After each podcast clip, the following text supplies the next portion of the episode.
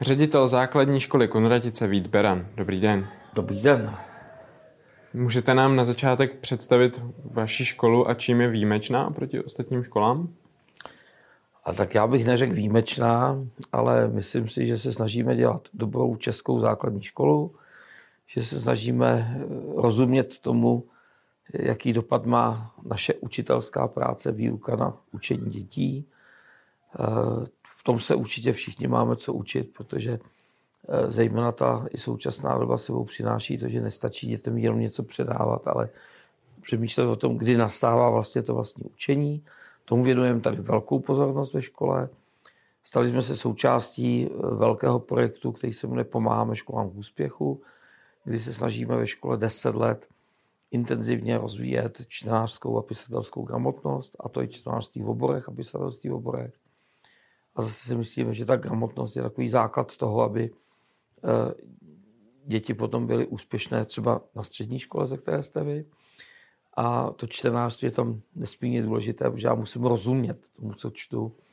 Musím umět zpracovat informace, které přijímám, musím je umět někomu předat. A zrovna dneska, eh, i když v trošku redukované podobě, tak eh, naši devátáci obhajují svoje magisterské práce které obvykle eh, opravdu jsou deváťáky takovým vyvrcholením jejich nějakého snažení, kdy eh, dlouhodobě sestavují, pracují s informacemi, sestavují práci, eh, kladou si balatelské otázky, hypotézy, jim formulují a snaží se zpracovat práci, kterou umí potom prezentovat. A to v menší míře dělají třeba i naši páťáci, či máme výstup po páté, po deváté třídě, kde je dokladem v podstatě rozvoje právě těchto gramotností, na kterých hodně pracujeme. No a jsme taková škola, která je sice v Praze a není v Praze, protože ty konvertice jsou krásně umístěné, takže nemáme pocit prostě nějaké stísněnosti a, a ulic a to nám umožňuje se hodně věnovat, věnovat učení venku, mm-hmm. učení v přírodě, badatelsky orientovanému vyučování. A takhle bych mohl pokračovat, protože rádi sportujeme. Prostě děláme dobrou českou školu, která má poskytnout dětem dobrou přípravu pro další život, pro další studium. Mm-hmm. Jaké měl vliv aktuální situace na běh školy? Mm. Byly zavřené a jak to zvládli učitelé a žáci? Mně se moc líbilo přirovnání pana Tomáše Fešteka, který tu situaci popisoval tak, že byly školy digitálně připravené i připravené na to, aby ten tým těch lidí ve škole uměl spolupracovat. Potom byly školy, kde ten tým uměl spolupracovat. A potom byly školy, abych to hodně zjednodušil, které rodičům řekli, my o ničem nevíme, obraťte se na ministerstvo školství, které všechno zařídí. Takže eh, my ne, že bychom byli špatně vybavení, jsme dobře vybavení, ale přece jsme zjistili, že je něco jiného používat digitální technologie a něco jiného učit s podporou digitálních technologií. A to jsou dvě různé věci. Ale nicméně jsme tým lidí, kteří umí dobře spolupracovat, a díky tomu se od samého počátku tady, myslím, hodně věcí dobře nastavili. Nastavili tak, že jsme si našli za prvé společné plánování na jednom místě, takže děti dostávají jeden den v týdnu zadání na týden. Rozdělili jsme postupně online výuku. Eh, ano, někdo k tomu měl blíž a naskočil rychleji, někdo z učitelů potřeboval větší podporu. Začali lidi i neformálně Eh, komunikovat a byly to takové ty večerní, že jsme přešli na Microsoft Team celá škola zase na jedno prostředí, což taky bylo dobře.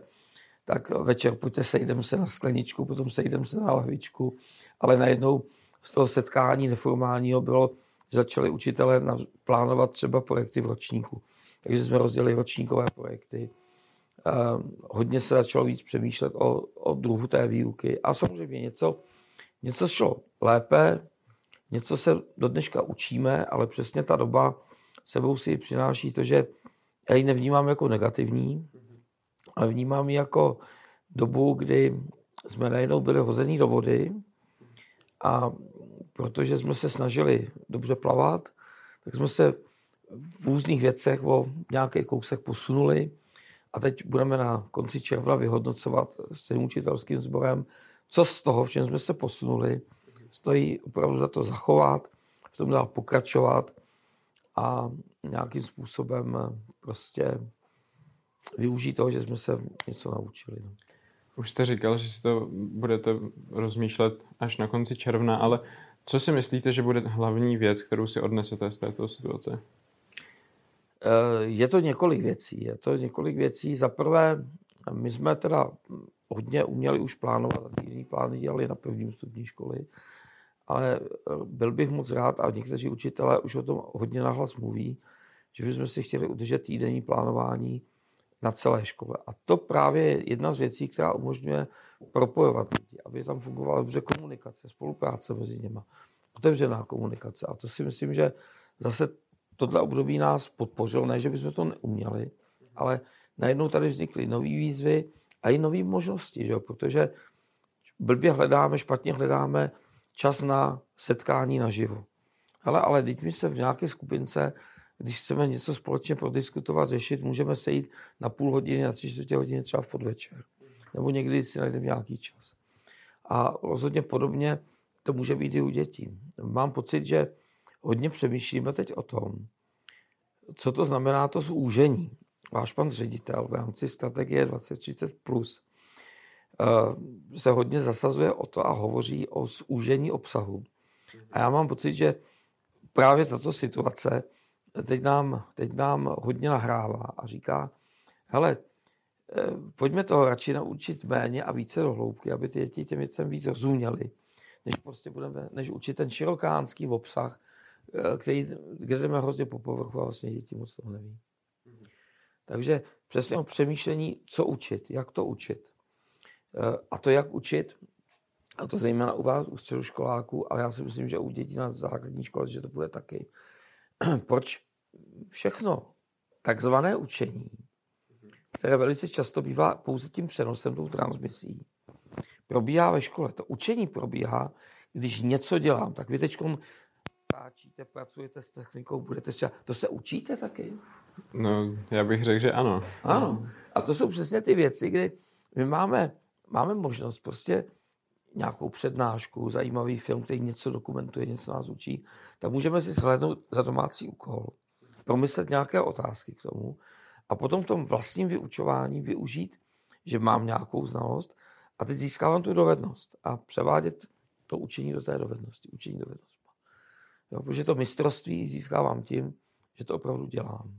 A když to dělám, pak to umím. Když to nedělám, tak, tak to se asi v životě nenaučím. Myslíte si teda, že bude založen vzdělávání víc na komunikaci s tím žákem a vlastně probírání nějak jako dohloubky, jak už jste říkal, přímo žáka? No ne, tak eh, zase je potřeba vnímat, kdy probíhá to vlastní učení. A takové to, o tom mluví moc, moc hezky paní doktorka Nováčková třeba, my žijeme v takovém tom mocenském paradigmatu, studenté tady ti to říkám, do zítra se to nauč a budu zkoušet. A to asi není ten, ta podoba té výuky, rozhodně na základní škole, možná dokážu si ji představit nějakým vyšším stupní školy v určitých případech, a i to je špatně. Eh, ale v podstatě ta výuka by měla probíhat tím, že já o těch věcech přemýšlím, že o těch věcech, že s těma věcmi něco, s těma znalostmi něco dělám. V podstatě, když si vezmete Blumovou taxonomii, tak ty znalosti, to je ta nejnižší úroveň toho, co já při učení dělám. Ale já potřebuji se dostat do syntézy, do hodnocení, do analýzy těch věcí, něco s nimi vytvářet, budovat. Jo, takže děti, jestliže v projektové výuce mají, já nevím, založit nějaký pokus, k tomu získat si informace, naformulovat nějaké hypotézy, jak to bude probíhat ten pokus, naformulovat si třeba badatelské otázky, ale furt už jdu do hloubky té jedné věci. A mimochodem se tam učím pracovat badatelským způsobem. To se mi může hodit kdekoliv. Mimochodem se naučím něco o žížalách. A e, současně rozvíjím i kompetence, které celou oblasti komunikace, učení a prostě další věcí, které tam jsou. A to je to promyšlené učení, které vlastně eh, by stálo za to, aby, aby my učitelé jsme k němu měli blíž, víc o tom přemýšleli nepřemýšleli o tom, co odučíme, ale co ne naučíme. My se za děti nemůžeme učit, ale jak vytvoříme ty správné podmínky k tomu, aby se dětem dobře učil. Tak snad už to bude jenom lepší. Já vám děkuji za rozhovor. Já také moc děkuji a věřím, že i vám se bude dobře dařit. Naschledanou. Naschledanou.